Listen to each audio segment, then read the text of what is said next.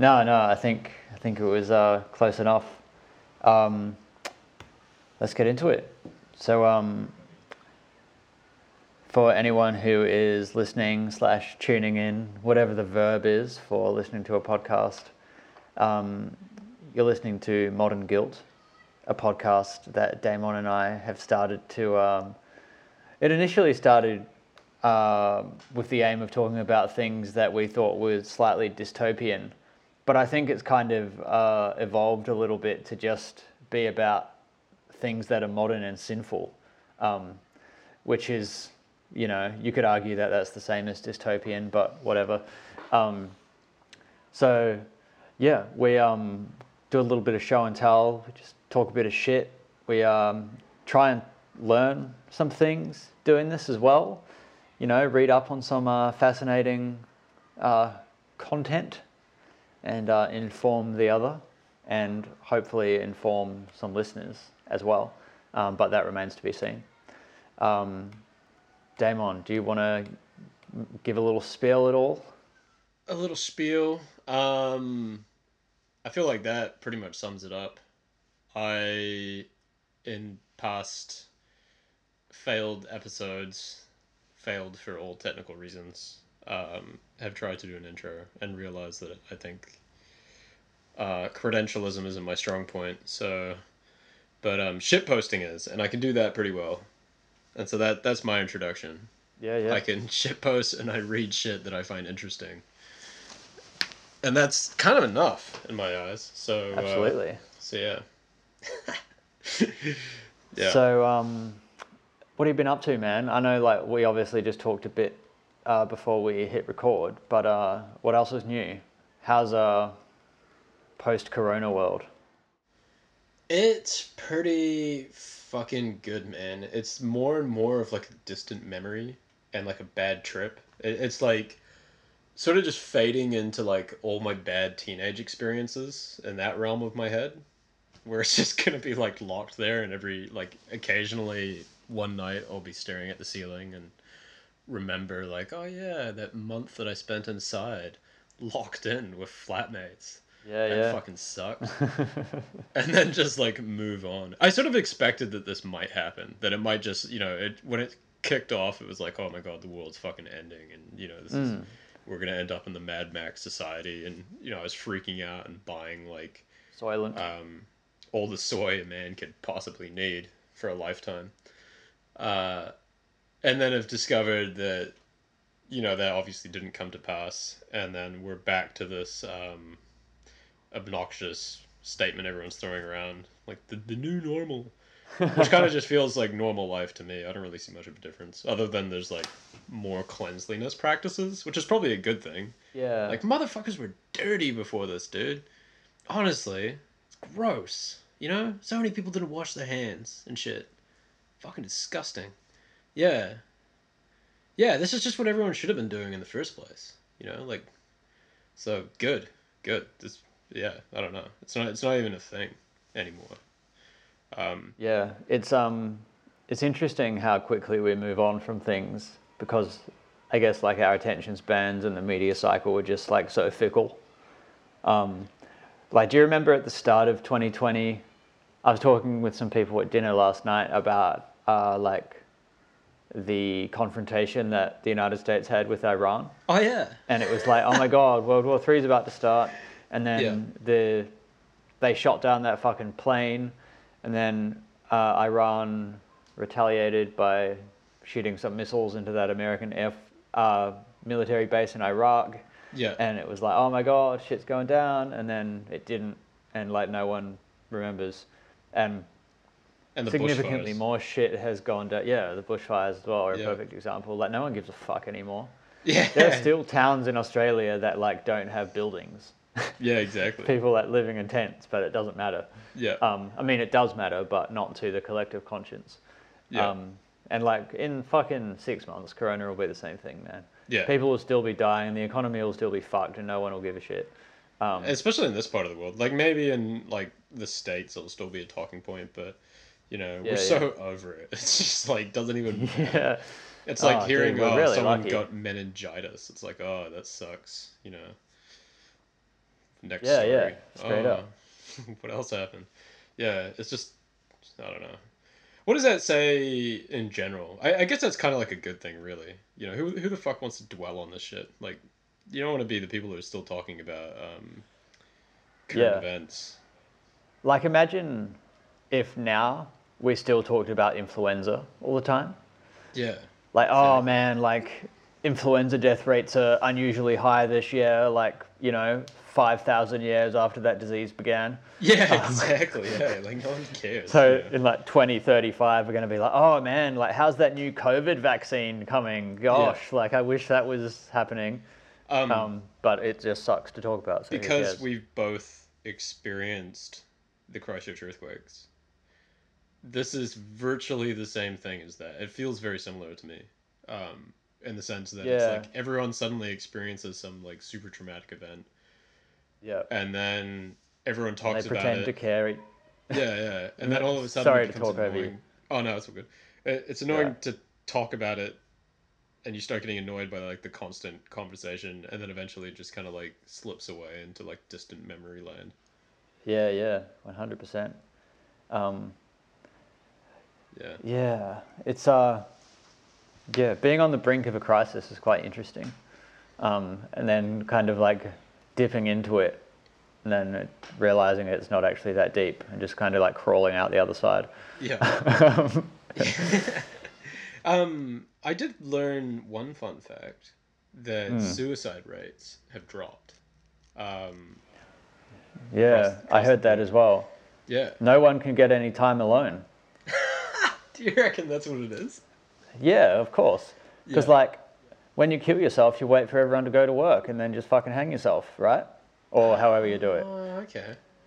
Or like you go out into public and jump off a high building or some shit. Yeah, but you can't Um, go out. But it, yeah, and like everyone else is home, so you can't kill yourself quietly. There's no convenient time. That's interesting. Yeah. I actually hadn't heard that take on it. I I was hearing the take that um, in times of crisis, people like actually have something to look look at as like a important thing, as opposed to yeah. a life filled with no meaning, which is a driver of suicide. I have heard, Yeah. and that's what was don't know. causing it. But I actually think your explanation might be uh, more sensible there. You know, Yeah, I think that's a pretty flimsy argument. Yeah. Um, the like, man's search for any- meaning. Yeah, like, oh man, now that we're all brought together by a disease, I feel like I have a place in the world. Like, no, that's a load of shit.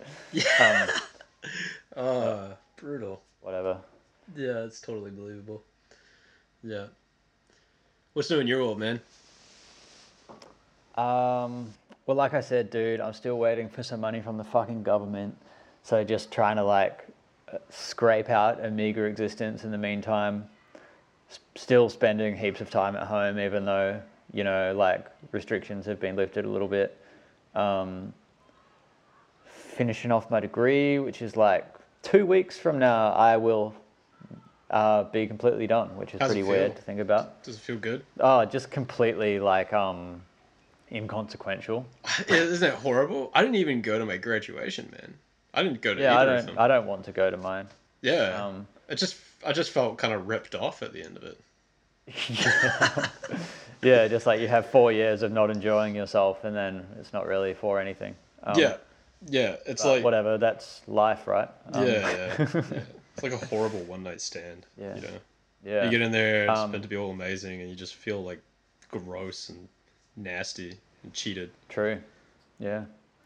Um, been making some music again though, which is nice. I like, cause like for ages I wasn't going into my studio, uh, cause you know, I wasn't like traveling in public or whatever. Um, so yeah, like two weeks in a row now, I've gone in on like a Wednesday and just like knocked out a bunch of shit, which is pretty cool. Feels good to like, yeah, just be uh, making music again. Um, so that's me. Yeah. Um, I think. Mm, which of us went first with our show and tell last time? Um, I can't remember. To be honest. All right. You want to go for it? Uh, yeah, sure, man. Um, Beautiful. Cool. Let me pull out my fantastic notes. I was pretty uh, fucked up when I wrote these. Yeah. So we'll see how they how they fare in Um, daylight. I think like Ernest Hemingway said that. Uh, hang on a second. I'm uh, getting a knock on the door. OG. Hey, how are you? Good. And you're definitely not a Melanie, so your name? Uh, Hayden. Hayden Last Austin. A U S T I N. We got a letterbox if we get wet if I leave it out here. So Cool. I think that was a good option.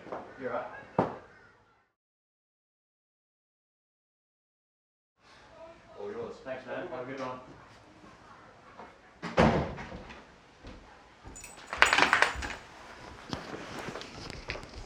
Back. Fuck that cunt Um, was like super super into it. Uh. yeah, it was. Um, All right, yeah, so shout out to the postie. yeah, Um, yeah, yeah. But yeah, um, Ernest Hemingway, I think, said some shit like, "You should write drunk and edit sober," um, Yeah, and I think there's something to be said for uh, drunk writing. But Yeah, no, that's just cool. edited it, so um, Yeah. Um anyway, so I basically sat down last night and started watching Spaceship Earth, which is this documentary on Biosphere 2. Um, I don't really know what to expect going into it. Have you heard about the Biosphere project? no, Okay, so it's it was a plan to create like a closed off ecological system on Earth so that we could then, you know, go to the moon and create our like basically like thunk a building down and have like a little Right. self-sustaining ecosystem Yeah, right. within it. yeah, Yeah. So this whole documentary is about like that journey and archival footage slammed together to basically tell the story of Spaceship Earth. And the whole Fuck thing yeah. starts like in the 1960s in San Fran when there's a bunch of uh, weird hippies. It's not super clear how they all sort of came to meet, other than there's sort of like a bunch of vagrant traveler weirdos end up in San Fran in the 1960s and start hanging out together. And they start like a theater company or some shit, and it's all very like flaky and heavy. So if you can imagine, like, picture in your head the sort of people that would fit that description, and you'll get an idea of like flaky hippies, San Francisco, 1960s, joining the Glee Club, um, and apparently not taking any drugs, like just coming together. Like I, I don't know why you'd be in San Fran. why would you time. bother doing that without drugs? I know. That's exactly what I was thinking. Literally in my notes, it's like they didn't take drugs. Lol. I fucking find it so hard to believe because it's like, why would you join like the fucking Glee Club? I don't know. Those are the sort of people I I mean, yeah, yeah, Hillsong exists though, right? So um, yeah, yeah, exactly. basically the same thing. Yeah, just getting all hyped up on on Jesus. Yeah. They're they were all like um, just I don't know. They just came across as flaky hippies to be honest. So whatever, they start hanging out and doing theater, uh, in the nineteen sixties. This little like theater troupe, um, and the relationships between them seems pretty like they touch on that where they have this sort of charismatic cult leader dude and they're like you know the the old woman are talking in there being like oh, you know, we, we had a platonic relationship, but uh, oh gosh, you know, I really did love him.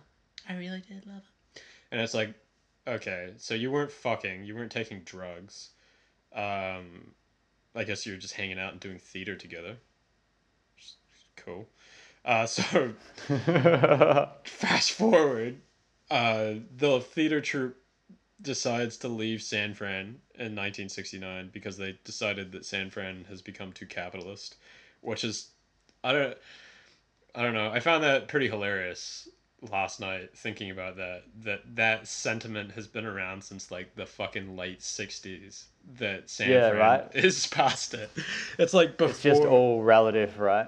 Yeah, man. Do you always hear those fucking losers who go to Burning Man and they're all like, "Oh man, Burning Man's not what it used to be. You know, it's it's all capitalist now and blah blah blah." It's like anyone who wants to like uh, signal that they are somehow like a fucking better hippie than someone else just sort of throws their bullshit around like something's too capitalist now.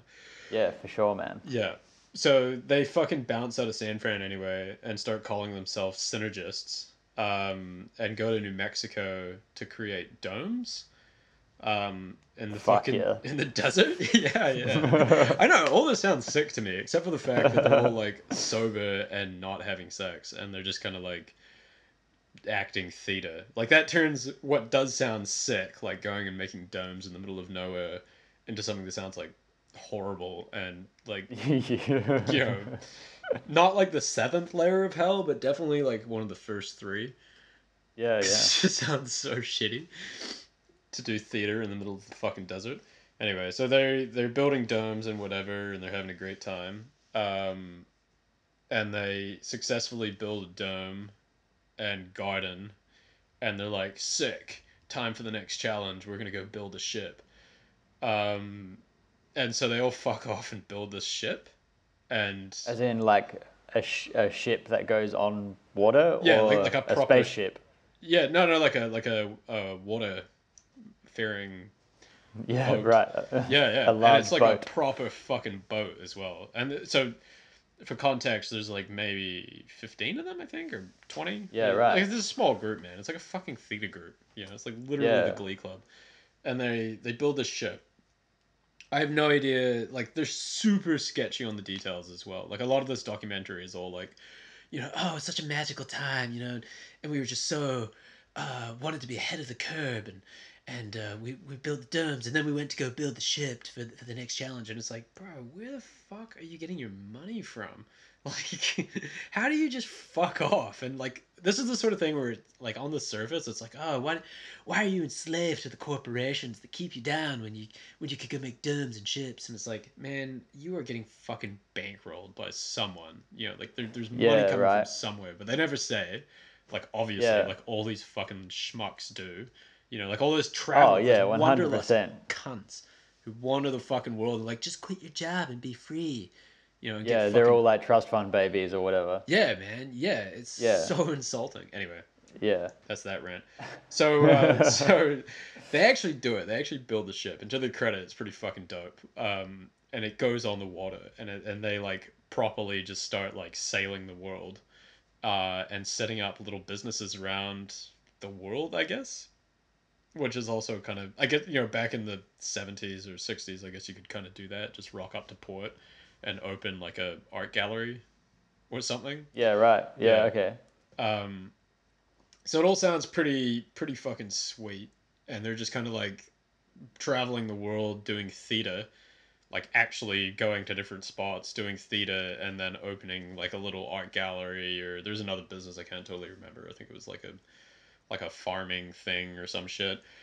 Um, and so then they you find out that they're actually bankrolled by this dude who's like an oil man.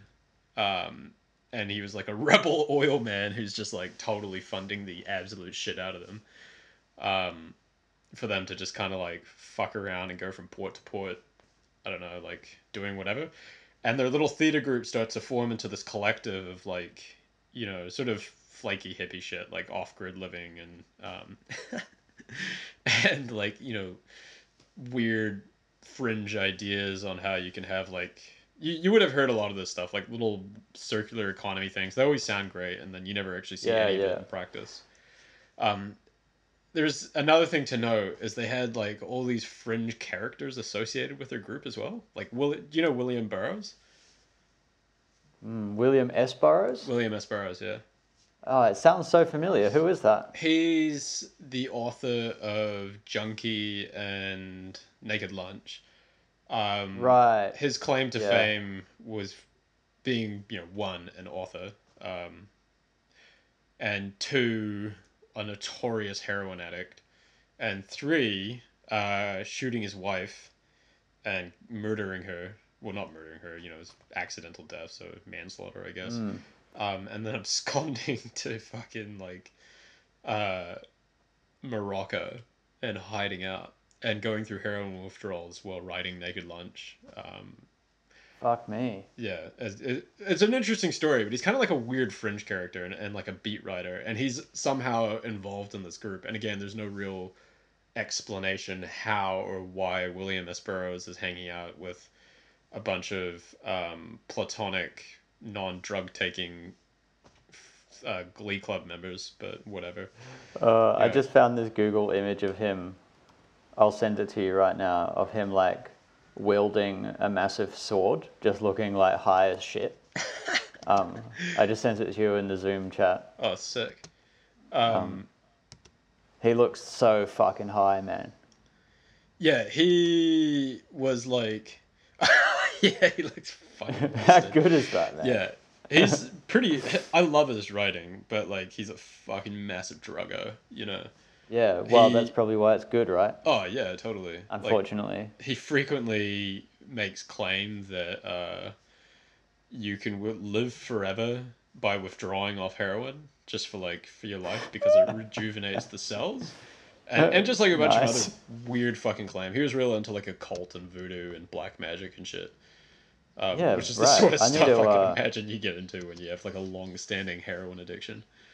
Fuck yeah. I need to do a deep dive on this dude. Oh, dude, he's he's amazing. Highly recommend William Burroughs. But anyway, he was somehow involved in this like flaky glee club. So they end up after floating around the world and watching a 1970s movie um, about like a ecosphere floating around Earth or some shit. They get the idea to build this like closed off system like um, ecosystem that is like completely shut off from the world. And you know they, knowing Ed Bass, are able to fund it, and and live in it and and everything. So they get this funding. They start this project called Biosphere Two, um, with the reasoning that Biosphere One is Earth Man. Whoa. Whoa. So Biosphere 2 is going to be like the ecosystem that we're making. Oh, which is just obnoxious beyond belief. But anyway, so they, they start out uh, getting bankrolled by this guy and building this project and bringing in like a bunch of, you know, scientists and everything. And a lot of like the original members sort of take up corporate roles and they're suddenly um, CEO and CFO and blah, blah, blah.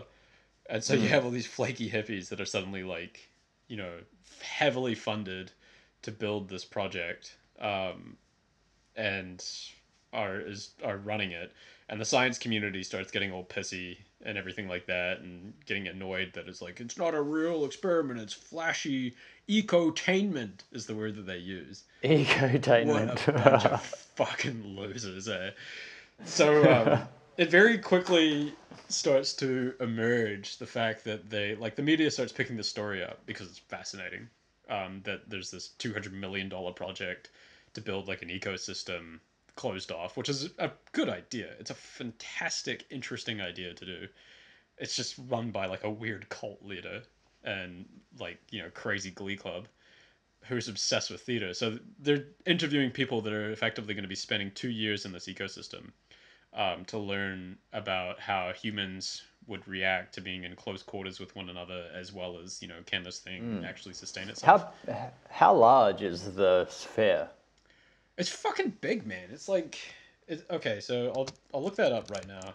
But when they're looking at it, it has like a bunch of different areas. It has like a, a model ocean uh, with a coral reef. It has Oh shit! I'm looking at it right now too. yeah, man. It is fucking massive. I'll I'll try and get it like a size of it. Three point one four acres. That is huge. It is fucking huge. You know, and it has like a rainforest area and like you know I think uh just different Yeah, man. different areas It for looks- whatever the whatever they're growing. You know, so it's incredible. It's like an absolutely incredible project that they're that they're running. Fuck yeah. And it's incredible that it's run by like these, you know, well, started by these fucking whack ass glee, glee club, you know, theater cult Yeah, people. yeah. So they start doing interviews uh, for people to stay in the biosphere for two years. And the interviews effectively like making people do theater to get in. So they have to go through this process of doing these like, weird theater rituals where you like, you know, you're acting and crying and doing all this other crap. and they end up choosing eight people, and you know they're pretty weird, but you'd you'd have to be pretty weird to kind of want to do that and to put up with the fact that your interview is a like a fucking theater presentation. Um, so these guys go in, they're totally locked up. So, you know, Biosphere 2 is, is then built. Uh, they lock these eight people away, and the idea is they're going to stay there for two years. They're completely cut off from the outside world except for like a video link. Um, there's no oxygen pumped in, or at least that's what they said. Uh, and there's Yeah, no yeah. food, and so they they live within this ecosystem, and they're given nothing uh, from the outside world, and that's how it's meant to go. Um, Wow. which is incredible. It's incredible that this weird cult, theater cult, can fucking go from like dicking around this in the desert, yeah, yeah, to like getting to this stage of you know of this incredibly massive project and everything. Um, and the science world and all these like armchair scientists are sitting back, being like, "It's not a real experiment. You can't do this. It's it's ecotainment. It's nothing but a glamour project." Because I guess that's what institutions do when they feel threatened and realize that they're Yeah, for sure. fucking losers who sit around with who you know have the value of like a fat dude commenting on on sports um so they're all getting shitty and everything and the project kicks off it seems to go reasonably well for the first little first few months or whatever uh, until like this woman accidentally chops her finger off with inside um, from inside the biosphere by like sticking it That's into so good. a grain. Yeah, yeah, like a grain mulcher. Um, yeah. And then she has to bail and go to hospital because obviously she's like, you know, been severely injured. Um, I was hoping you were going to say they didn't let her out. well, they didn't want to let her out, and that was actually quite. I thought it was like, oh, okay, that's kind of cool that they don't want to let her out, but it's also like, well, she died, that'd be pretty fucked up. So they're apparently having like Yeah, serious discussions about whether or not to let her out. Um, but no, they ended up, you know, letting her out, and then again, the whole science world was like, "Oh, see, it's not a real experiment because they let her out." And then, you know, she like fixes her finger and then goes back in, but goes back in with a duffel bag of like t-shirts and hardware, I don't know, various other things. And again, the whole science world starts freaking out and being like, "Ruin the results." It's just, it's honestly like, at this point in the documentary, you go from looking at this theater cult being like, okay, these people are clearly flaky weirdos and whatever, but they're doing really incredible things. Like they really are building ships and saving the world and living in weird fucked up domes in the middle of nowhere. Like that's cool, despite what I feel about their Yeah, you know, yeah. non drug taking platonic uh, glee stuff. Glee, glee people freak me out, you know, regardless. Like I, I don't like I've never liked the theater kids. I've always thought they were fucking weirdos, you know. So that aside, it's really impressive, and the the reaction from the outside world is nothing other than like it just comes across as mad cope. Like they're just they can't fucking handle the fact that people are doing these incredible experiments, so they just sit there like trying to fucking poke holes in it. But anyway, Yeah, right. yeah, the woman goes back in with the duffel bags. It pisses a lot of scientists off. Um, and then as soon as she's back in there, tensions start within the group because she can't do her share of the work. And then other people end up having to take on her responsibilities. And then you get the natural resentment between people of, you know, the chores aren't being shared, blah, blah, blah. It's sort of like a classic system that you would imagine breaking down that if anyone has ever lived in a flat ever would be well familiar with this argument um, that the work is never distributed equally and blah blah blah blah blah you know we've heard it a million times um, so i guess it's no surprise that that happens within within the biosphere although it never sounds that bad like it doesn't sound like they're fighting each other it just kind of sounds like normal human resentment Yeah, yeah. yeah. So shit starts to really hit the fucking fan though because uh, I think they're like over. I think they're like a year in or something at this point, and um, the CO two levels have dramatically risen, and so they're not sure why, but like all of a sudden, carbon dioxide has like, dram- like, flooded the entire biosphere, and the oxygen levels have dropped, and everyone Shit. starts getting super tired and they can't do anything because they like they're bodies filled with fucking oxygen, you know, ca- carbon dioxide. They're not getting enough oxygen, and so they're like running out of air. Um, and they start getting kind of like sick and foggy and confused and and shit like that. Um, they have all this crop failure as well, so all the crops start dying, uh, and like I think most of the they they chose a bunch of species of birds and everything to go in here, and they all die. So all of a sudden, there's all this death around them, and they can't figure out why. Um, and the people who are running it, like the weird theater cult members who weren't within the the biosphere but were running the project on the outside, start trying to cover it up.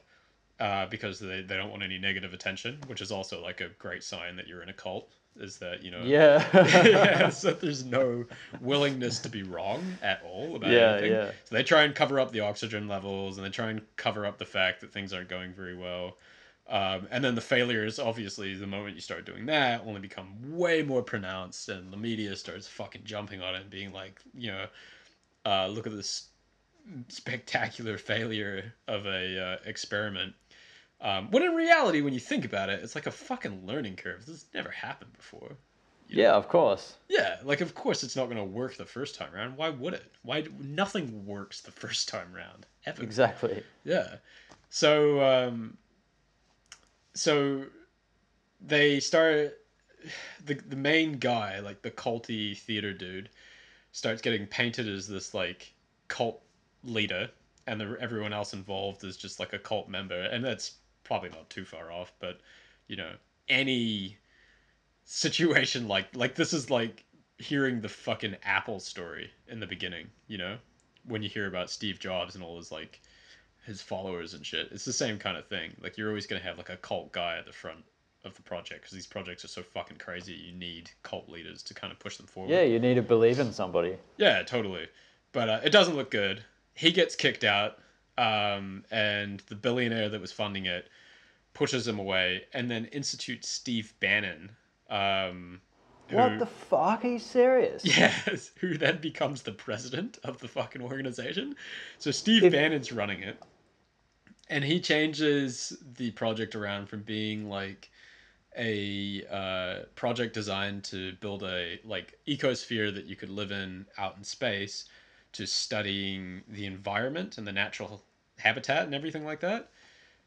And all the flaky Glee Club members freak the fuck out because Steve Bannon didn't have a very good reputation even back then. You know, like he was a- Yeah, of course. at that point in his career, he was like an ex Goldman Sachs banker, and so they were all like, "He doesn't get it, man. This was meant to be about the future." And had Ah." like also like funded like coups across the world. yeah, Um, I'm pretty sure. oh yeah, he's a fucking he's a beast. Absolute monster. Hey. Yeah, yeah, yeah, yeah. It's a Uh, yeah, weird anyway. thing that he ends up getting put in. So the hippies are like brutally butthurt about it, you know, because um, they don't want Steve Bannon being in charge, but whatever. Uh, and it just kind of like fizzles out from there. Like um, the people end up getting released.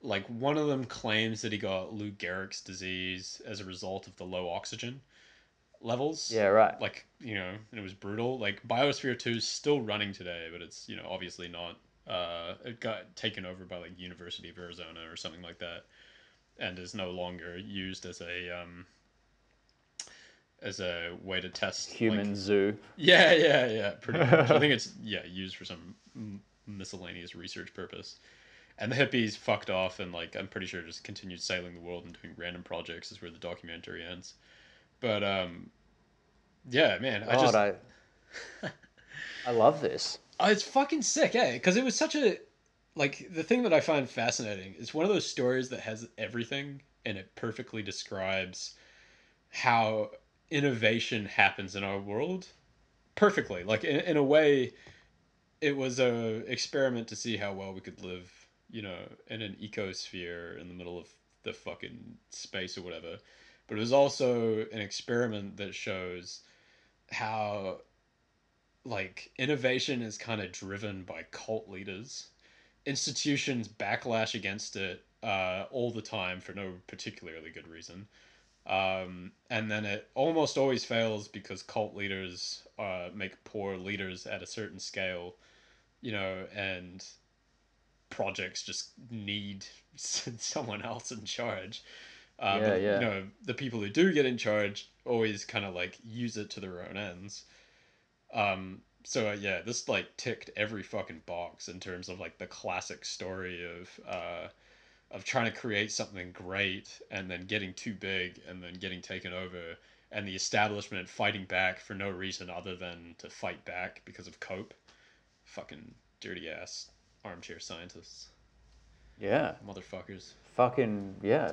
That's that's dope, man. I'm gonna try and uh, watch this doco as well. Hey. Yeah, yeah, check it out. Yeah, it's pretty good. Um, I'd highly recommend, like, yeah, you'll probably get something else out of it because, like I said, I was pretty, pretty altered while, while diving into it. It sounds Yeah. like a great one to watch high as well. Oh man, it's fantastic. Yeah, I mean, mm. because it's just such a like. Just It- so weird. I think it's too ahead of its time. It's one of those things where it's like, we got a glimpse of something that people will probably look back on and say, you know, this was this experiment or whatever taught us a lot on how to put a fucking moon base on the moon or whatever, or like live in Mm. space or something like that. Like, I'm sure it will serve a purpose. It's the same thing. Like, I'm sure if we look back a long time ago, people dicking around with some things that were, you know, way ahead of their time wouldn't have really made much sense. Whereas now it's like it's an obvious thing that they exist. Yeah, of course. Like uh planes, man. Yeah, fucking a. like the first like flying machines were just like too weird to be real. yeah, Um like Leonardo and- da Vinci. Like you know, yeah, exactly. who would have known? Like that stupid little drawing of the helicopter that he did. Mm. It's just like, you know, brilliant, but everyone would have looked at him like a kook. Like, what are you doing? Yeah, exactly. Which still also doesn't mean that he wasn't a kook. Um, but sometimes you just need kooks to get the ball rolling. Totally, absolutely. Yeah, I think that's the important thing. That's the real lesson is that Mm.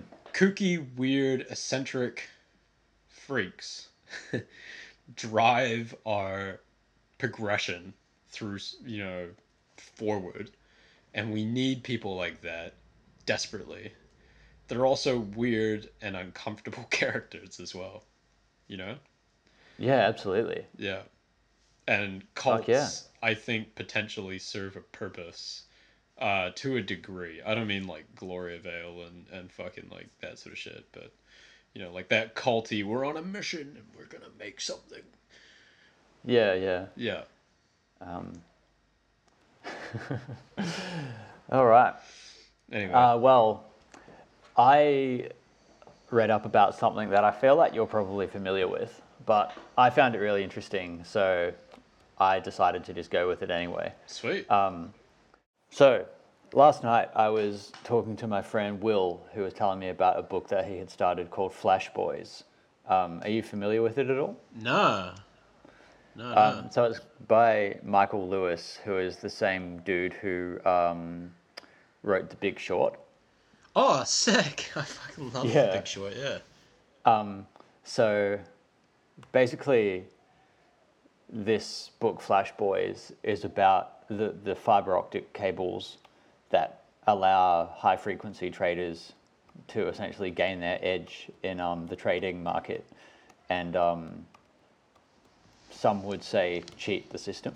Yeah. Um, so um, I haven't read Flash Boys, but I read up about what Flash Boys is about, if that makes sense. yeah. Um, so in 2009, this company called Spread Networks started secretly building like an 825 mile long underground fiber optic cable from Chicago to New Jersey. Um, and all of the existing cables that our data was traveling through were older and essentially followed roughly the same route as the train tracks that go between Chi- Chicago and NY, which, as you can imagine, is not a perfectly straight line because there are mountains and shit like that. Yeah. Um, so basically, this guy realized that it's it's too hard that no one had done it yet. But if he could build the cable that goes in a straight line, it'll mean that his cable will be faster than all of the rest that have sort of like turns and deviations in them. Um, so he spent three hundred million dollars building this cable, um, which allowed data transfers to be carried out from Chicago to New York in three milliseconds less than the current fastest time.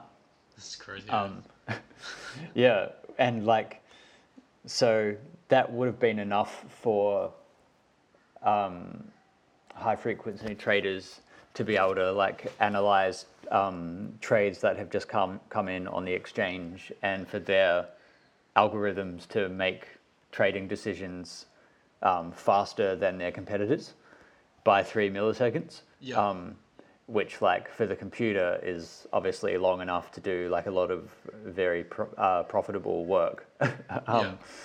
And so, like, I guess I'll just quickly describe high frequency trading as well, just for like people who don't know. Like, I'm sure you're obviously very well aware, but my understanding of it is that um, using software and algorithms, um, traders can essentially uh, process data in terms of transactions that have been made on the market and um, analyze the implications of those transactions in terms of the value of um, stocks and funds, and then make trades based on that, right? yeah. Yeah. Yeah. Um, That's my understanding. So, with this guy's um, $300 million cable, he started charging out $6 million leases to um, essentially have the right to use this like private cable. Um, and it was like $6 million for a 20 year lease, which isn't even really that expensive if you think about you, the ability to like um, you know, have an edge on the stock market for 20 whole years. Yeah. Um, so this like sparked like a ramping up of high frequency trading. Um, and the cable was completed in 2010, I believe. Um, and pretty quickly after that, um, different estimate different estimates um, came out with different figures for this, but it estimates said that between 10 to 70 percent of all stock trades in the United States were conducted by, you know, a relative handful of high frequency traders, Yeah. um, while obviously all the rest of the population made up the rest of the trades. Um, but obviously, like 10, 10 and 70% is a huge discrepancy. So, you know, the most likely number is probably, you know, 40 or maybe It's- 50%. Pretty fucking But, um, disturbing that there's that sort of range, though. Like, what does that tell you? The fact that we don't Yeah. know? That's fucked. I, that's what I thought too, man. It's really odd that there you can't have like a concrete understanding of that. Yeah. No, it's disturbing, man. Like, trading in, um, in New Zealand. Sorry to, to interject here. No, don't be sorry. I invest, I trade and shit. And uh, the difference between trading here and trading on like American markets is just it's so much fucking better over here. It's like you can invest and people don't like uh, there's not you know, I used to work at the stock market and when I was there, I don't think we actually had the ability for people to trade uh like doing high frequency trading. Um I think we allowed a little bit of algorithmic algorithmic trading, but it wasn't like I don't know. It, it's not that incredible or amazing, and I don't even think it gives you that much of an edge. Like very much, the price moves based on like fucking news, you know. And you can see that because like a news comes out, the stock price doesn't immediately react in New Zealand. It just kind of like people read it first, and then then you see like the uh, the difference in the, the price. Whereas in the states, it's like you know the the moment something comes out, it's like bing bong. Yeah, I mean Up, they down, are all yeah. chasing those like minute marginal profits, right? So like, Yeah. I guess that's um the difference there. Oh, totally. Um, so, um, since this fucking cable is constructed, um, and high frequency trading became so much more popular, like total daily trade volumes in the United States have increased by over 400% over the rate in the year 2000. Um, because these fucking dudes are just like, you know, smashing their fucking cable lease. yeah. yeah, yeah, yeah. fucking wringing it dry for all it's worth. Yeah. Um, and basically, like, what all of this implies is that because there's like a obviously a small group of dudes who have access to this piece of private infrastructure, um, the market is somewhat rigged. Um, and it, like if you compare trading as we understand it on the stock market with the trade of like tangible goods, right? It's like um, if one company was allowed to transport their goods using ships and trains and cars, um, and everybody else had to move their shit around with like a horse and cart. Yeah. Um, it's Yeah. just like com- completely unfair. So like, there's kind of, in a sense, like not just one market, but two markets, sort of oh, it's parallel to each other. Yeah, Um, it's so true. Yeah. Um, so I found an interesting quote as well, which to me kind of just like encapsulated how much of a cock you have to be to want to lease a private fiber optic cable for profit. Um, Yeah. this guy named Manoj Narang, who's the um, CEO of this trading firm called Tradeworx, told the New York Times, quote, there is no unfair advantage to using your brain last time I checked in a capitalist society, Oh, end quote. wanker. yeah. Absolute fucking wanker. Um, and like, it doesn't really, I don't know, it, it doesn't really um, matter if there's an unfair advantage or not. It just matters if like you should do it um, at the risk of being like a morally reprehensible dick.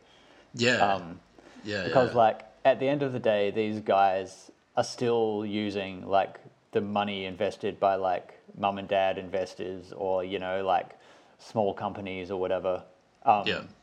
to to just like leverage for more profit and these Yeah. dudes are not like trying to um, increase their trading efficiency out of some like altruistic motivation. It's not like, oh, how can I get this like mum and dad's twenty thousand dollars to like grow more quickly? Um, I'm sure they just give the same returns to these investors and then just pocket more of a fucking commission or whatever. Oh, um, totally, man. Yeah. Yeah, And yeah. like, I guess the sort of broader thing that I got out of this is that it really just highlights how superfluous and kind of wasteful that the whole finance sector is Yeah. because there's like just a whole um, like as a hmm, what's the right term?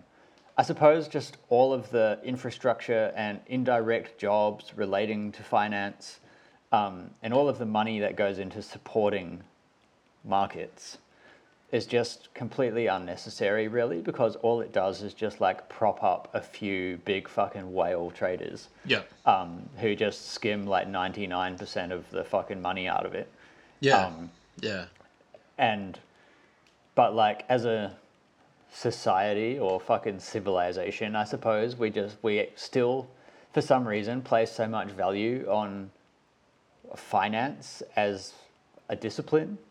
Or, you know, people go to fucking Harvard and like celebrate because they get accepted into like a finance degree. Yeah. And just so you can go and do that.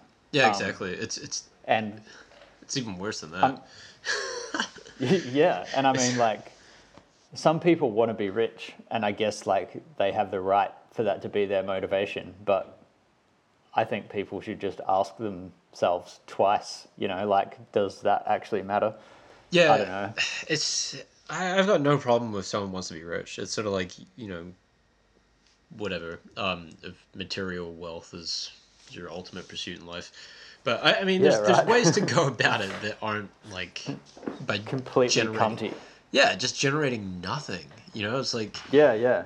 that entire thing, the entire infrastructure project to build that is yeah, shaving like fundamentally the only thing finance is meant to do is take money and put it somewhere that it will grow. So to take you know, you have 10 grand in your bank account and you want to um, give it to someone who needs it to grow an idea to, to make Biosphere 2. Um, you know, Great use of funds. yeah, it's a facilitator. That's all it is. Yeah. And uh, it might flop, it might not flop, and that, that's kind of it. But the amount of infrastructure infrastructure we built up on it is fucking ridiculous. It's a little fucked as well. I think like in Australia and New Zealand, um, we're pretty divorced from our financial sector.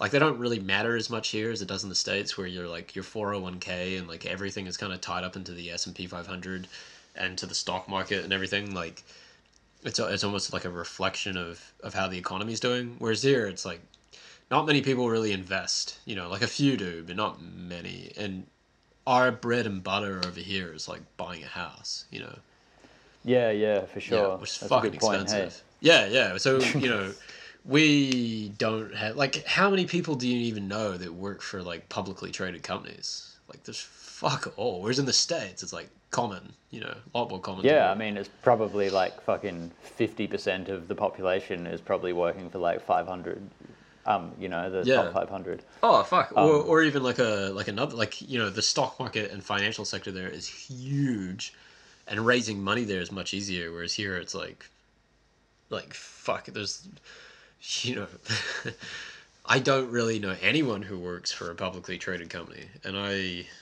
I know a few people. you know what I Yeah, mean?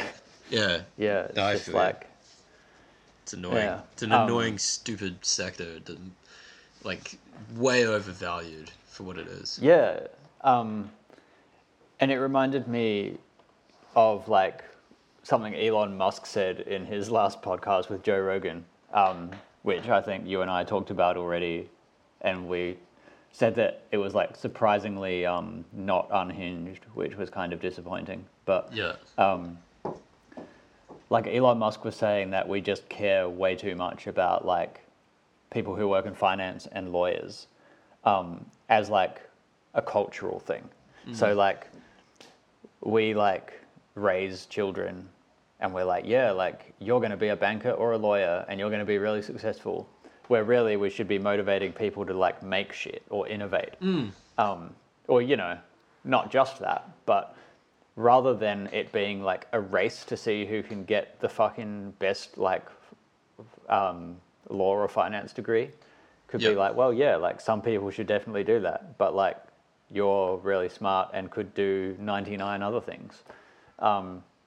Totally. So yeah, and this stupid fucking 300 million dollar fiber optic cable that lets you trade three milliseconds faster than everybody else Yeah. is just like a perfect like phallic metaphor for that. Oh, it totally Um, is. Yeah. We could have built so- Biosphere 3, you know? Yeah, exactly. um, Yeah. and then put all the traders in it and seal it shut and wait for the CO2 levels to rise. yeah, yeah, yeah. And just watch them engineer a faster cable out of that one. um, the other thing that fucks me off about that, like that, what what Elon said was that was probably like one of the most sensible things he's said in so long. Uh, Yeah, that right. We need more makers, and I totally believe that, man. We need a return to like more of a handy blue collar, fucking just get your hands dirty and make shit kind of culture.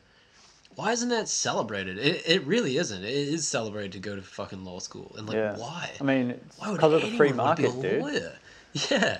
Well, Like just- globalization and like the offshore exporting of labor. Yeah. Um, Like it's cool to be the dude who sits in an office and pulls the trigger on like a ten thousand billion dollar deal that's gonna like enslave five hundred Chinese women. Yeah. Um, But that's a, the That's problem like- is, man, is that that's what people think they'll be doing, and the media has built up this amazing image of the banker and the um, and the lawyer, you know, going to work and then like uh, seeing the five different women that you've slept with in the office who are all incredibly beautiful, um, laugh at your mildly misogynistic joke as you waltz in at like half ten and you sit down and then some fucking record exec calls you up and is like oh i need a deal done on this new record label man. You coming to my after party? Yeah bro. And then you you know you fucking swan around all day and you're not shitting in the same toilet as like 500 other people on your floor you're you know like you're, you're living this super glamorous life and then after work you're just gonna stroll down to the club and and get super wasted and and fucking uh Drake's gonna be there and fist bump you. Like that's not what happens. You fucking get up at like six in the morning. You go in. You work for a you know pretty shitty mediocre salary. Uh, you make crap conversation with your coworkers about like what happened on Game of Thrones or whatever, whatever fucking bullshit is on TV and then you stare at the clock till Friday, and then you go home, and you feel miserable about your life. That's the bulk of reality. That's the reality for most people. There's no glamour in it at all, man. There's way more glamour on the building side, I reckon. I reckon the building side's fucking sick. Yeah, no, I agree with you, dude. You remember when we Um, worked at Allied Workforce together? I remember that so fondly. That's where the party Um, is. yeah, man. Especially like you know at uh, 5:30 a.m. in the middle of winter in Christchurch, Yeah, totally. um, just outside the recruitment office, just like surrounded by gross Ex-cons. people. yeah. Uh, there's a there's a good good uh, little spell. Yeah, Um, or happy days. yeah. Yeah. Why did we do that? Um, I, as I recall, our mutual friend had uh, talked some tall tales of making sixteen dollars an hour um, ten years ago, uh, flipping signs back and forth, and how grand it was, and how amazing it was to work at Allied Workforce. And Who I, was that? Uh, Dylan. Right. And, and I listened to him and thought, oh man, there's this fucking bounty. And I like, you know who else will be into this? Hayden. yeah, I suckered you into it. Um, I had like taken a semester off uni, and I was like, oh, um, I think I'd been doing some shitty marketing role up in Auckland, and I'd come back to Christchurch, and then I was just fucking sitting there like, you know, showing up on my first day just with like real people around me. You know, you go from hanging out with all these kind of like people who just sort of get plonked from their nice high school into their nice university and then inevitably plonked into their nice um you know Cubicle job. cubicle job with little consequence or event and then suddenly you go from that to like sitting next to someone who's like yeah, took some mushies and started hearing voices that made me want to kill people. So, you know, just got out of sunny side. fuck, you want to roll EG? Well, take a swig, bro. The fuck, no one's looking. Just have a little swig. Hit that whiskey, bro. You know, and it's just like, oh my god, this is fucking reality. Yeah, that man. was sick. Yeah. That was fucking pretty Allied sick. workforce. Yeah, Yeah. good times. Good people. Go for the sixteen dollars an hour, but Uh, stay for the people. Do you remember how how quickly that boss guy like started liking us once he realized that we had more than like twelve brain cells? Oh yeah, fuck yeah. He was just like, "Oh yeah, these guys have been here for a week, and I think that they're not crazy." So like, let like offered us that fucking training job or some shit, like working Yeah. on that road construction site. Um, yeah, that was the good job. Yeah. yeah. Got the hookups. Yeah, and then yeah. we just disappointed him greatly by leaving bags of piss next to the drug testing caravan. That was a fine thing that happened. Yeah, I do Yeah. remember that. That was probably one of the most hilarious fucking things. Yeah, man. Who's that? Hold on, I might have to go check this out. Is that all good? yeah, go for Alright. it.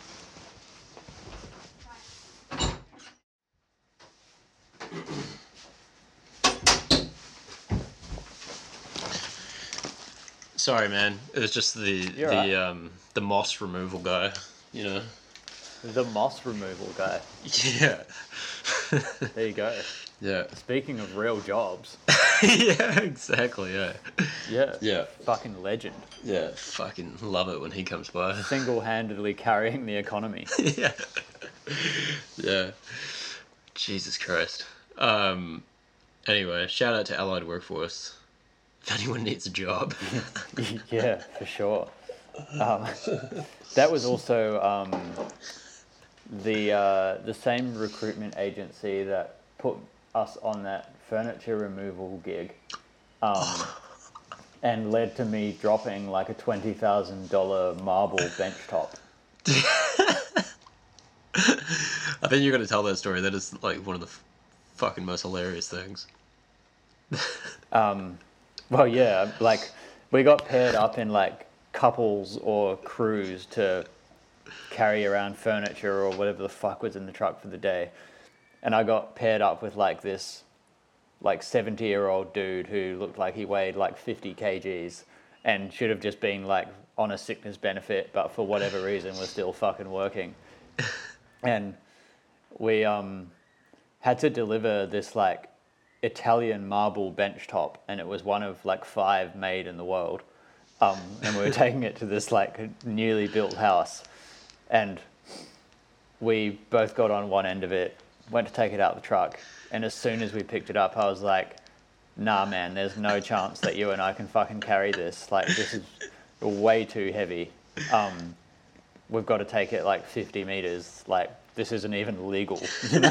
like, and he's like, nah, mate, like, we're fucking here to do a job and we're going to do it. And I'm like, well, are we? I don't know. like, and he's like, come on, like, lift. And I'm just like, no, honestly, like, I'm telling you, we need like either more people or a machine to like help us do this. And anyway, so like in the end, I'm like, whatever, like I'm 18, I don't care about this job, like I'll just do it. Yeah. And like we got it like halfway, and I said to this dude, like, oh, like hold up, I just need to put it down. Like, I don't know how this 70 year old was even carrying it, but he was stronger than me. Yeah. And then he's just like, nah, nah, we're going to keep going. And I'm like, no, we need to put it down. I'm going to drop it. And he's like, nah, mate, you'll be right. And then I dropped it. and like the corner of the bench just like hit the concrete ground and just fucking smashed. Yeah. And then this dude like went off at me and I was just like, well, I fucking told you. Like, yeah. don't blame me, mate. Yeah. And yeah, then yeah. we had to like go back to the depot after we'd done our other deliveries and like tell the owner of this delivery company that we like destroyed this twenty thousand dollar marble bench top, and the guy's just like, oh, well, like that's shit. And then that was my last day working there.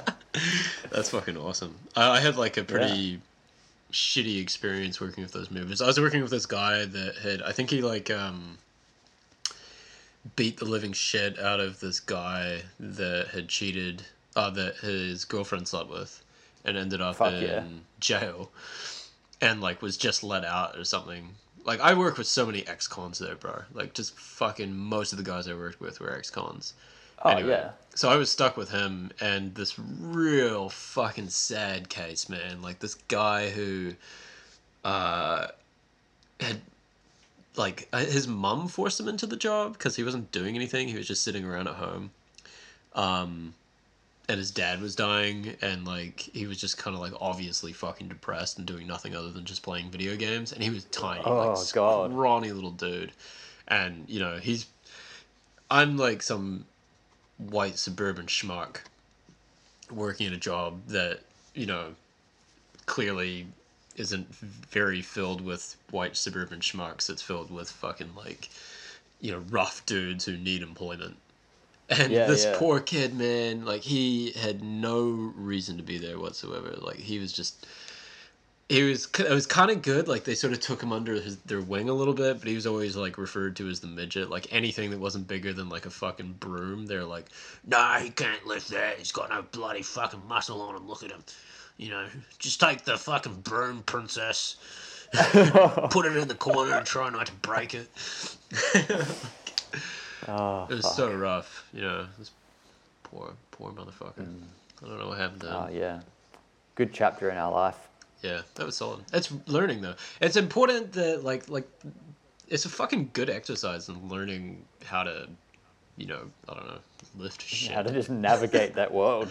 Yeah, exactly. Like you know, the, those people are swept under the fucking rug when you work in cubicle land. You don't come oh, across. Oh yeah, them. you don't see that world at all.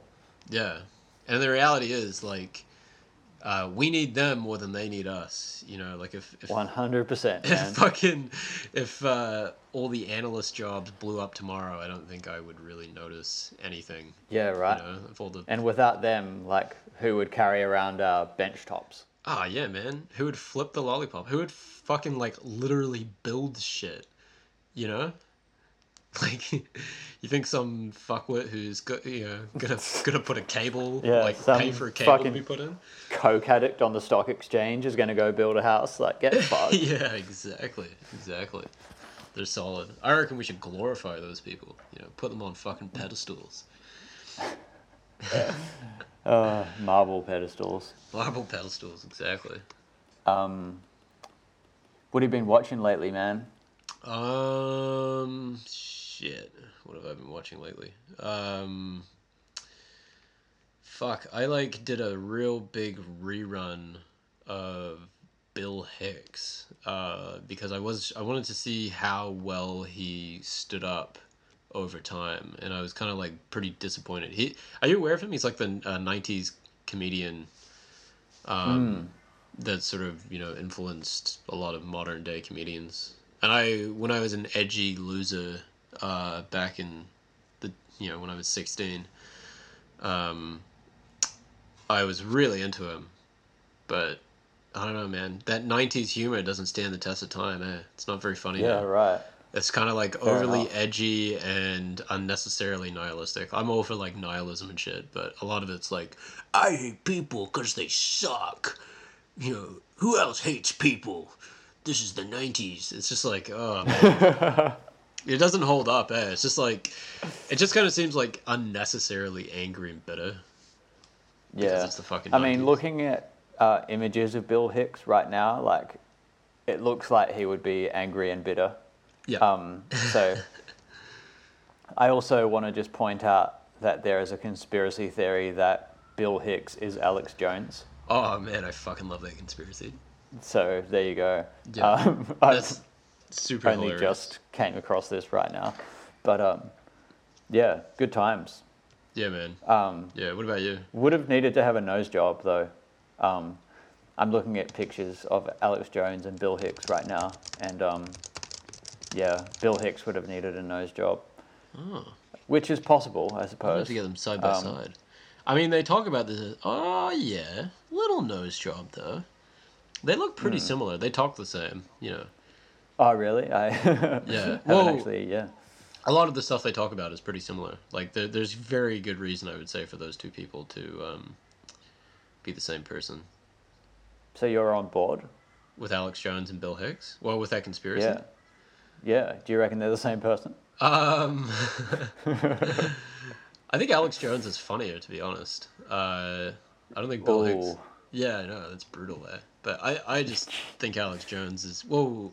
Alex Jones is clearly the Bill Hicks of twenty of the twenty twenties. You know, or Yeah, no. I I fucking love Alex Jones, man. Like Yeah. I agree with you that he's funnier than most comedians. Oh yeah, he's like- a fucking national treasure, man. Have you ever seen that video of him like shirtless in the snow, just like walking through the forest at night? um, no.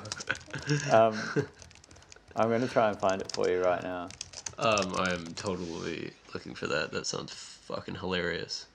I've seen him like shirtless a bunch. You know, he's jacked, man. Like he's he clearly Uh, I think he's let himself go a little bit now, though. has he.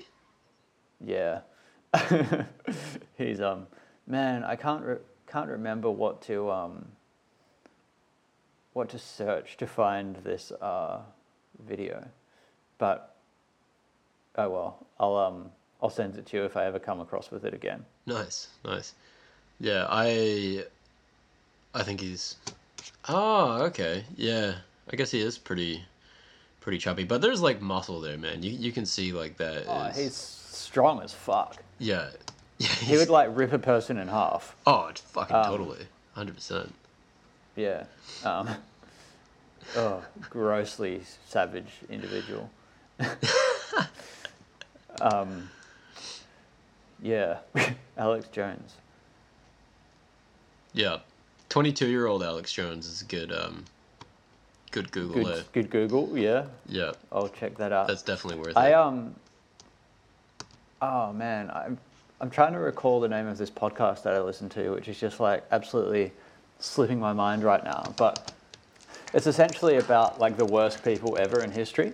Yeah. Um, oh, Behind the Bastards is what it's called. All right. And they do this like double episode on Alex Jones. So it's like a I don't know three to four hour long like just tale of Alex Jones's life. that's pretty awesome. And it's fucking interesting, dude. He like sexually harasses so many people, um, really? and is just like a violent alcoholic, insane person as well. Yeah. Um,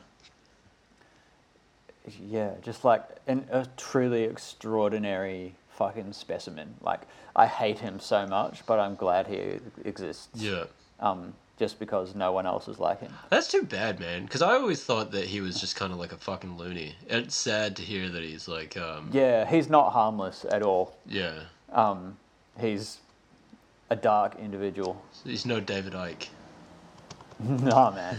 Um, I guess like David Icke, you can get maybe David Icke should be um, more put on the pedestal then, because he's like a more harmless, unless there's some disgusting truth about him that I'm totally unaware of. Which I'm sure there is. oh, I'm sure it would have emerged so far, though. Yeah. If, it, if if there was something truly grim about David Icke, I think it would have been public by now. yeah. Um, so, hmm, yeah. Anywho, what are you watching, buddy? Um, I've been. I started The Wire again. Oh fucking a. Yeah. Um, just started watching like the first season of The Wire. I'm up to like the sixth episode now, and am absolutely loving it, dude. Like I forgot how good it is. Um, for anyone who doesn't know The Wire, um, it's set in Baltimore in like the early 2000s, um, and follows this detective called uh, James McNulty as he tries to sort of like navigate uh, systemic corruption within the police department and like local politics while um, yeah cracking down on this like drug ring. Um, and it's just like gritty and fucking raw uh, doesn't glorify police work or crime whatsoever um, and is like a really Yeah. good social commentary I love the fact that McNulty's kind of an asshole. yeah exactly just an alcoholic douche who like rocks up at women's homes late at night Yeah.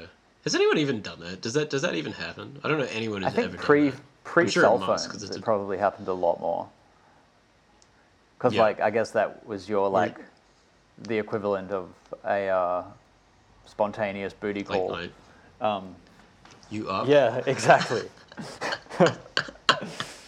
um, Yeah. so yeah, worked for McNulty. Yeah, yeah. It might work for you. Try it out. Let us know. Um, what are you reading at the moment? Um.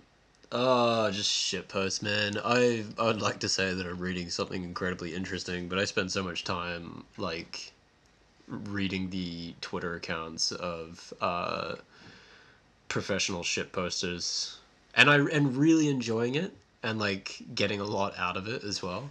Like it's not even like I'm you know reading it and feel like I'm wasting my time. Like I actually think I'm exper- I think there's a lot to be said for like I don't know a good tweet or a good shit post or whatever. Oh yeah, on they say so much. whatever.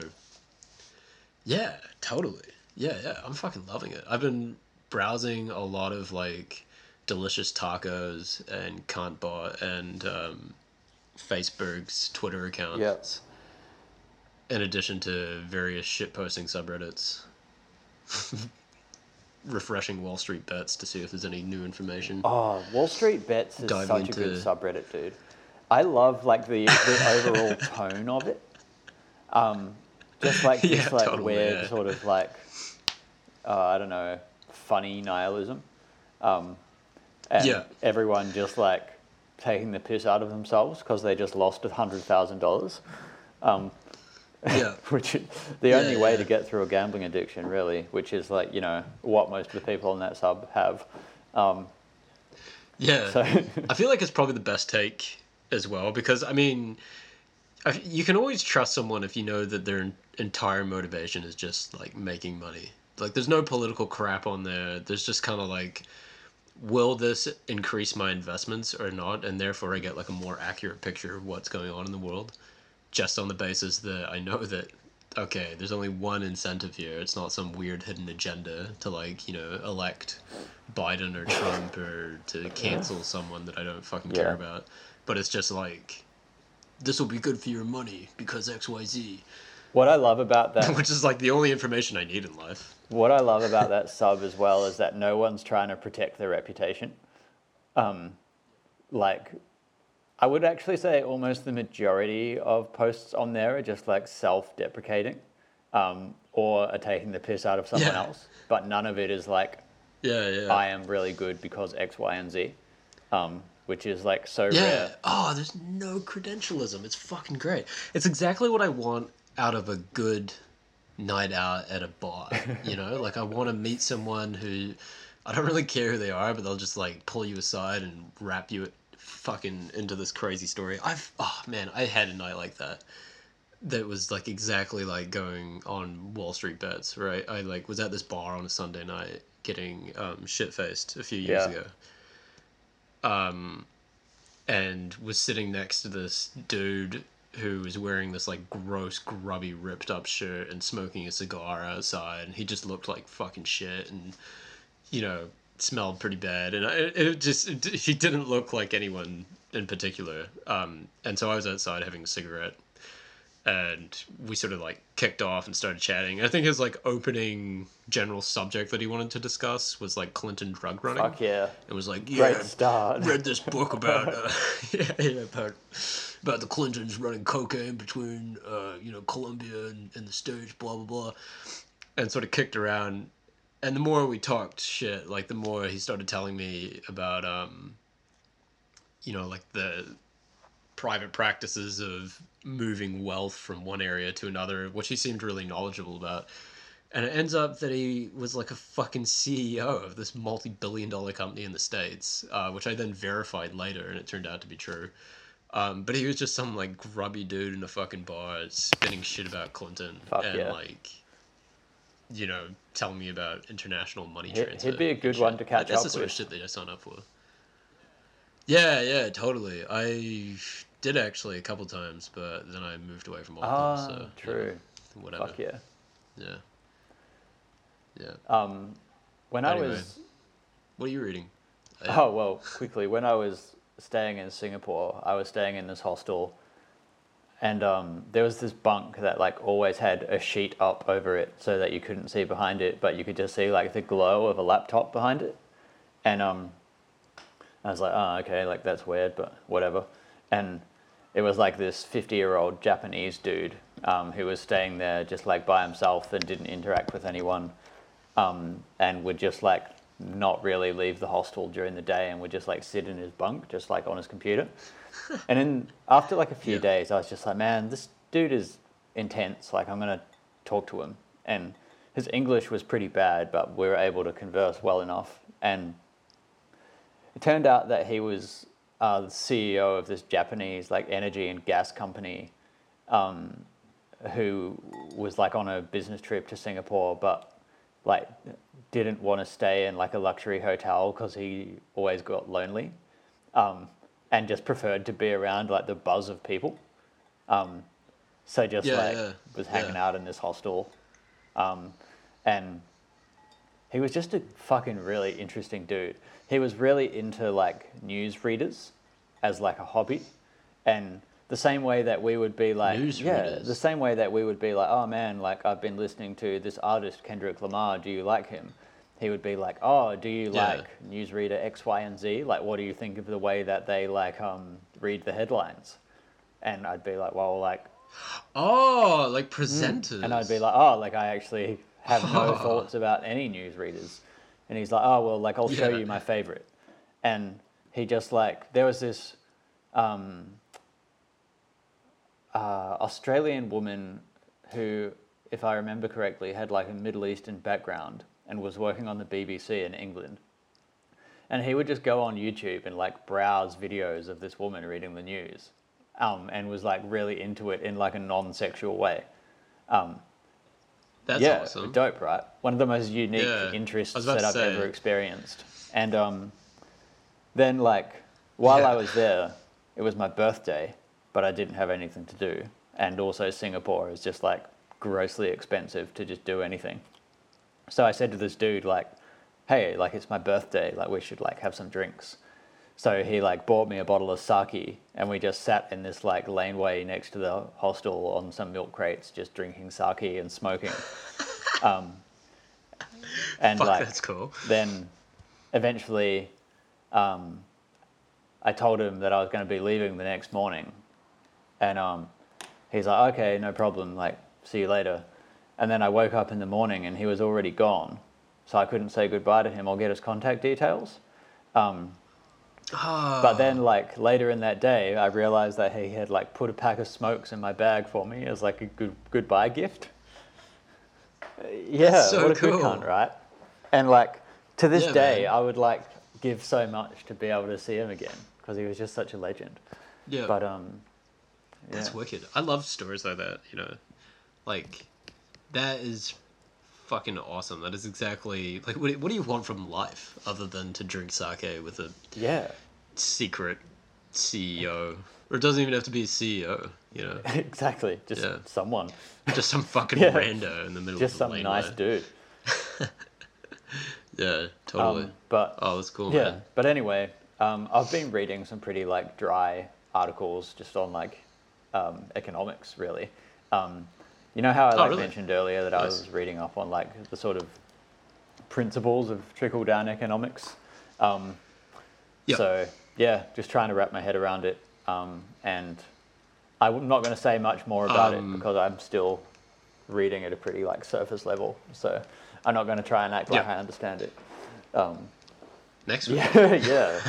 Strap yourselves in, guys. it's going to be fun. Um, Trickle down economics is a uh, wasn't as much a theory as it was a critique. Um, a lot of people like use it to describe a theory, but it was actually the history of it. I'm pretty sure is actually from political opponents of Reagan. I think I'm just trying to look it up right now, but um, yeah basically it was used as a critique of, of a system that oh wealth trickles down from Yeah. the top you know yeah which it Yeah. doesn't so you know um, anyway fyi fun Yeah. fact um, I've been listening to Avantdale Bowling Club. You know that uh, project from Tom Scott that came out last year? yeah yeah yeah no they're Yeah. really good what are, what are your Oh, thoughts on that I fucking love that album so much, dude. It makes me wet as fuck. Like, um, yeah I, uh, I, I just can't speak more highly of an album. Uh, I think it's just so complete and so well thought out. Like the the sound of it and the production is gorgeous. The lyrics are super smart, um, like genuinely deep. Um, yeah, just like ten out of ten, yeah home run. yeah the jazz is Yeah, incredible uh, the jazz tracks on that are Yeah. so good Um, and like most of it's all like live instrumentation too, which is fucking sick. oh right yeah that's right they actually they they play with a band Yeah, yeah. right? or something like that i've heard Yeah. something like that It fucking so started off cool. with him Man. just like collecting vinyl samples by himself, but knowing that he couldn't clear Yeah. the samples, would just like get musicians to come in and play something similar. Um, Yeah. And then yeah, just like formulated songs like that, which is pretty sick. I fucking miss live music. I really want to see some live Yeah. music again at some point. I'll tell you, that's like one thing that COVID has um, definitely reminded me is missing in life. Yeah, I'm You know? exactly um, on the same boat, dude. Like, from Mm. the end of July in Brisbane, we're going to be able to have up to 100 people in bars. So, like, oh, cool. that seems like shows might start happening again. I fucking hope so. Yeah. Yeah, yeah, Um, yeah. Um, we are tonight, I believe.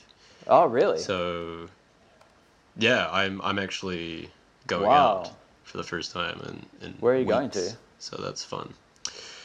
Uh, starting at a BYO, as is tradition, in Christchurch, and then I, as is tradition, going from yeah, there. yeah. nice. sort of like the classic night out. eh? I really love that tradition. I, I kind of wish that was more of a thing in other areas of the world, where you start out at dinner and you, and you just kind of like gorge and feast and then uh, ramble off into the ether. But it doesn't feel like that's something that. It's a other good people do. model. There's like beer pong in the states, I guess. Yeah, it's a Yeah. fucking good model, bro. You get fed. You gorge and you just like feast and you know wine and it's, it's like it's very uh, Nordic Yeah, yeah. with my crude understanding of Nordic I think the reason most people don't do it though is because they prefer to like pre-drink at home, right? They want to just get fucked up on the cheap Yep.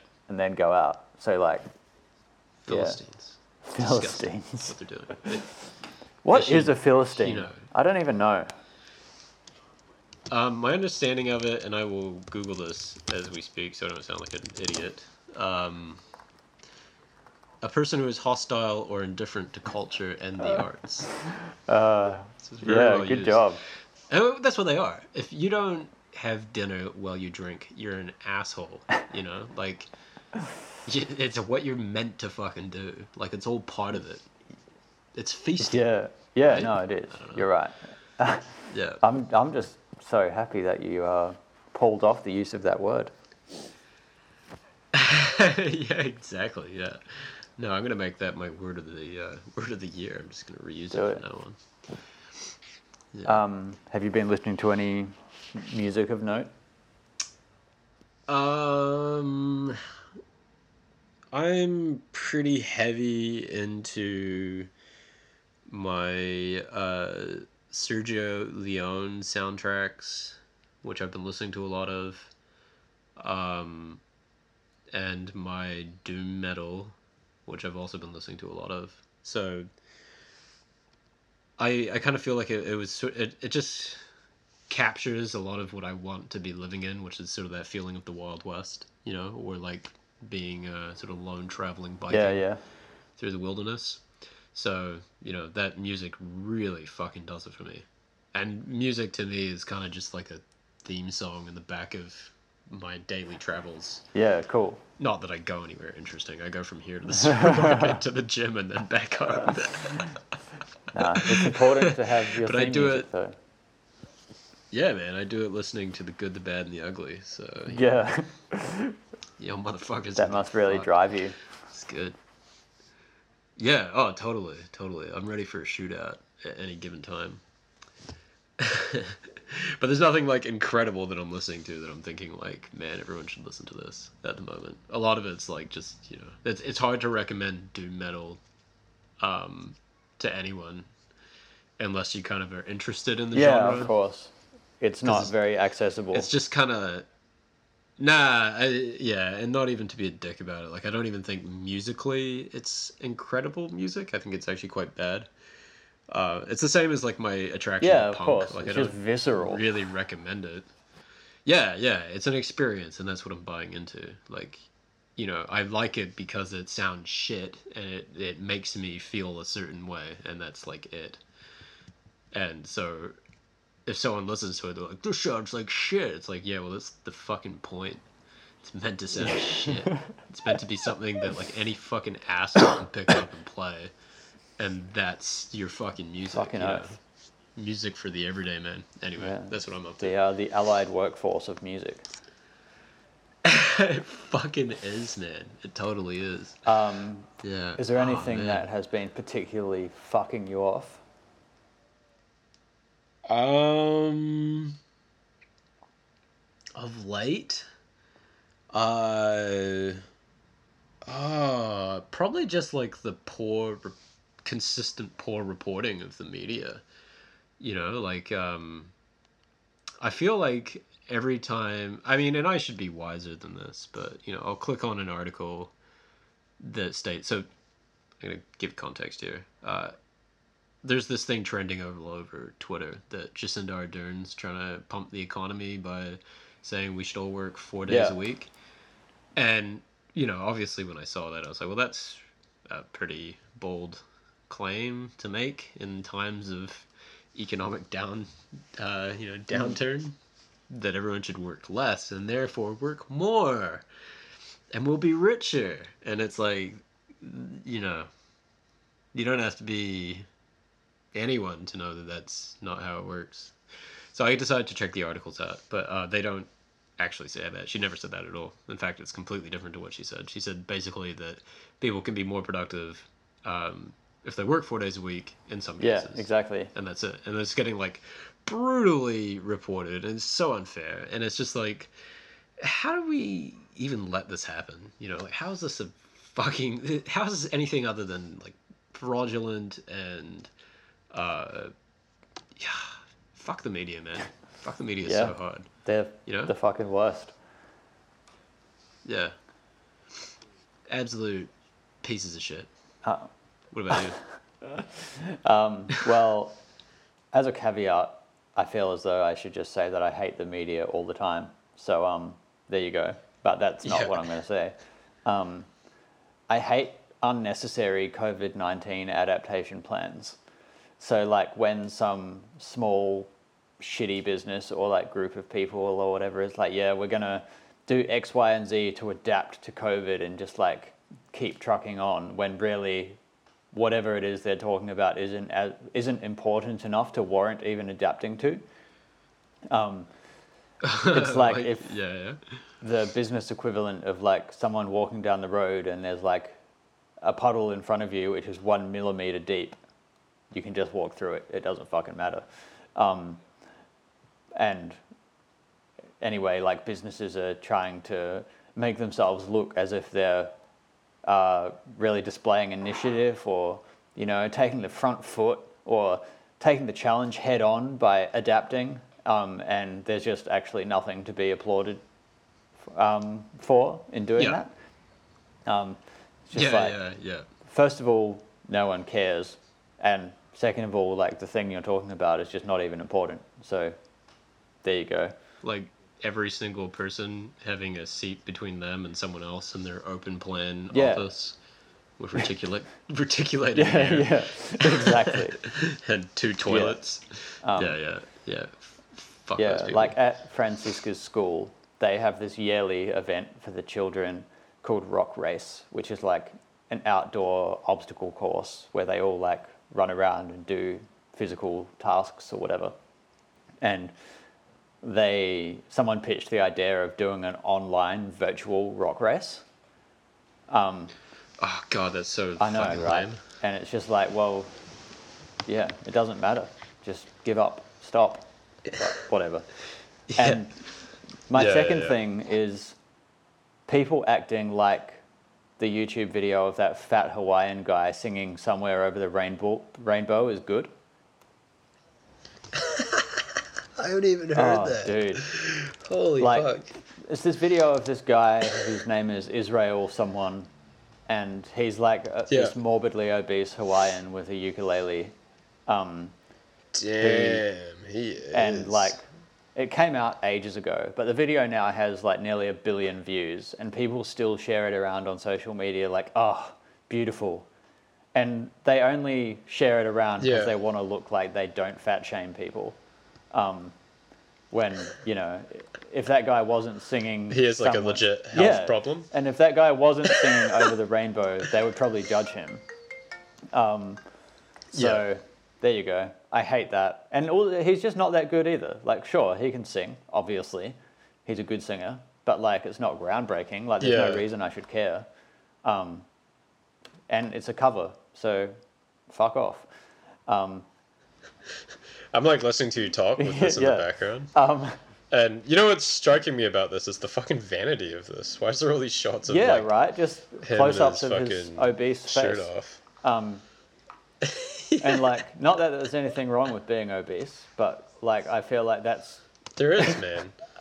no, there there is. It's a well, medical no, problem. yes, okay, that's what I meant. Sorry. What I- Um, I'll take the political stand. I don't care. It is a legit yeah, issue. yeah, yeah. You know, like if you want to be, that's another thing. But like, you can't pretend like it's not a fucking problem. yeah, You know. yeah. know, No, you're right. it's okay to have it if you really want it. If you're like, all right, like people smoke. Yeah. Doesn't make it Yeah. good for you. Um, so people need to stop acting like that video is good. Um, Yeah, Mm. it's pretty shit. grifter of the week. you know. Uh, I'm gonna go with Israel. um, As in the Hawaiian or the nation state? Uh, yeah, as I'm gonna go with the the Hawaiian. I don't think I can pull off an Israel um, battle quite Yeah. just yet.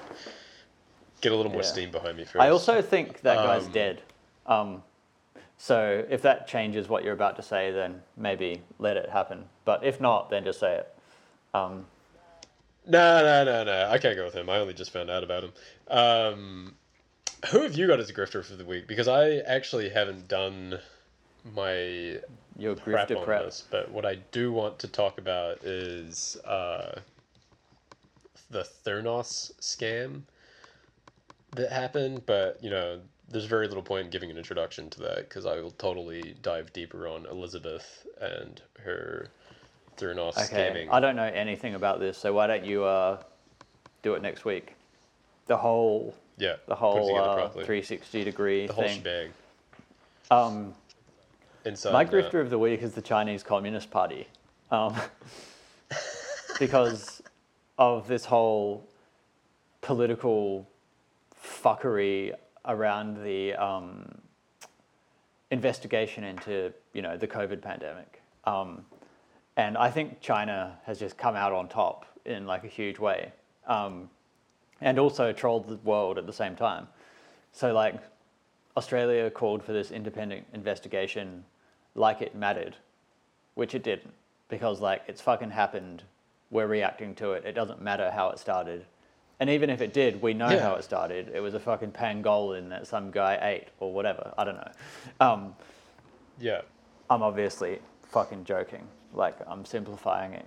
Uh, but No, I don't think you are. I think it's it's ri- absolutely fucking ridiculous to even suggest that it's like from a lab. yeah, um, It's just, and even if it is, like, you know, Yeah, I don't know. what are we gonna do? for one? um, Yeah. if China shit. wants to fucking make coronaviruses in a lab, we can't stop them. Um, anyway, so then obviously, like the political shit show following Australia's, you know, request for that investigation happens, and then China's like, actually, like we'll impose like trade tariffs on you. And then the world is like, oh no, we actually support Australia. And Australia's like, no, don't impose trade tariffs on us. We're doing this for a good reason. And then China just does. um, yeah. just like Yeah. slapped new taxes on like billions of dollars of Australian beef and barley exports. Like, fuck you. And then Are you serious? Did they actually do that? um, and then Australia's like having a whinge about it, and our trade minister Simon Birmingham was trying to like call the Chinese trade minister and just couldn't contact him. they just ghosted on it. Um, and then yeah, so and then funny. China's like, oh, by the way, you can actually do the investigation. So now the World Health Organization is going to do an independent investigation led by like an international fucking team or whatever. Did they just off someone in between that fucking time? Like, what the fuck is that about? See, I don't think it came from a lab, but I'm also like, what the fuck is going on that they're acting that way? What do you mean? You know?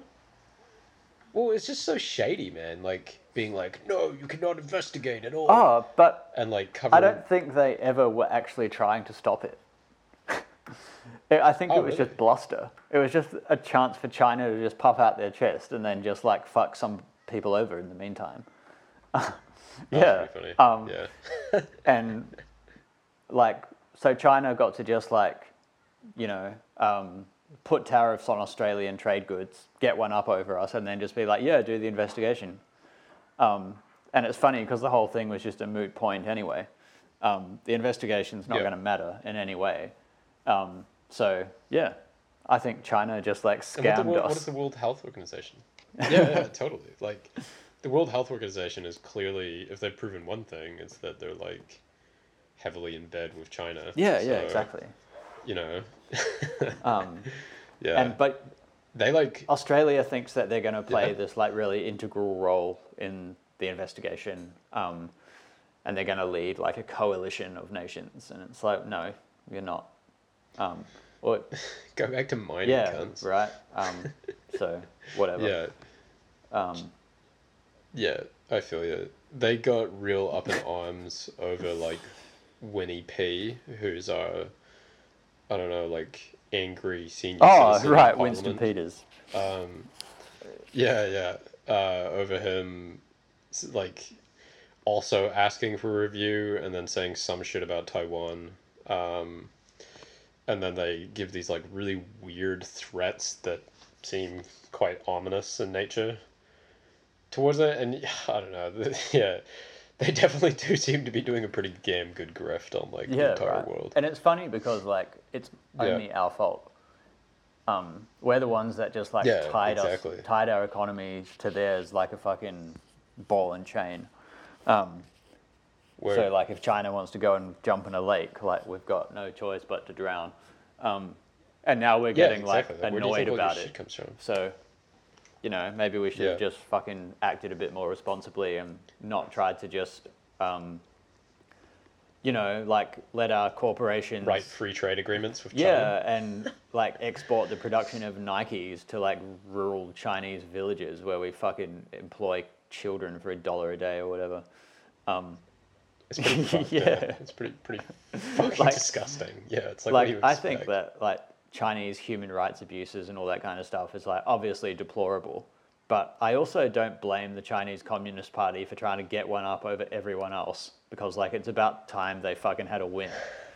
Um, Yeah, so totally. Well, I mean, it's sort of like if you take all your production and you stick it over there, and then with the limpest wrist, like, you know, fueled by fucking all the soylent in the world, you be like, don't, don't, don't commit human rights abuses, no. yeah, what do you think's gonna happen? Well, you just let them. Yeah, like, ah, it's so fucking disgusting and like immoral. Yeah. You know, it's pathetic. Makes me sick. Yeah. Yeah. Um, and it's also funny that like a lot of international leaders are like suddenly uh, calling out China now while the whole world's angry at them when previously like they wouldn't say a peep. Yeah, Um, totally. it's just like, oh, actually, yeah, I'm mad at you because the whole world is. Yeah. Um, As far as I'm aware, there's only one guy who's actually talking about um, decoupling from China. who is that? oh, Trump. Yeah. Uh, Trump. Yeah. yeah. uh, th- there's a pretty large narrative it- forming in Australia about it now, um, but Yeah. no like actual Oh, policy, if you know what I mean. Yeah, like uh, this whole independent review thing can go like disappear up its own asshole because I mean, it's probably more just trying to win like the blue collar. Oh yeah, vote, I would it's say. the whole thing know? is like, in a way, built on like racist values.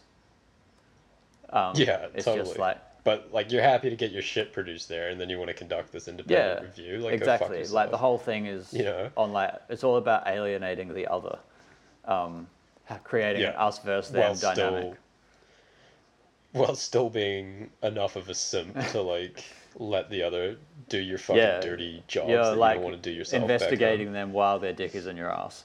Um, Yeah, yeah, exactly. so there you go. Yeah, Um, yeah. I need to take a piss, and also we've been going for like an hour and forty-eight minutes. So let's Yeah, wrap it up. Um, All right, cool. It's been a pleasure, as per usual. Always Yeah. a pleasure. Um, looking forward to next week already. Absolutely. more fresh, fantastic hot takes Yes. on the uh, Allied Workforce sponsored episode of Modern Um, Guild next that'd week. be great to get an allied workforce sponsorship. Oh, I'd We like should to hit bring them them up, on. hey? I reckon that'd Yeah. be sick. Yeah, Um, fuck yeah, yeah. A return to true values. Um, Yeah. making us the Trump of podcasts. Um, uh, I like that. Do you know their tagline? Just as a side note, is blue collar recruitment fucking agency. A, of course it is. If there isn't a fucking true word spoken Right. right, there, uh, Like, that's also in the Bible. Um, yeah, totally. all right, I'm going to stop the recording.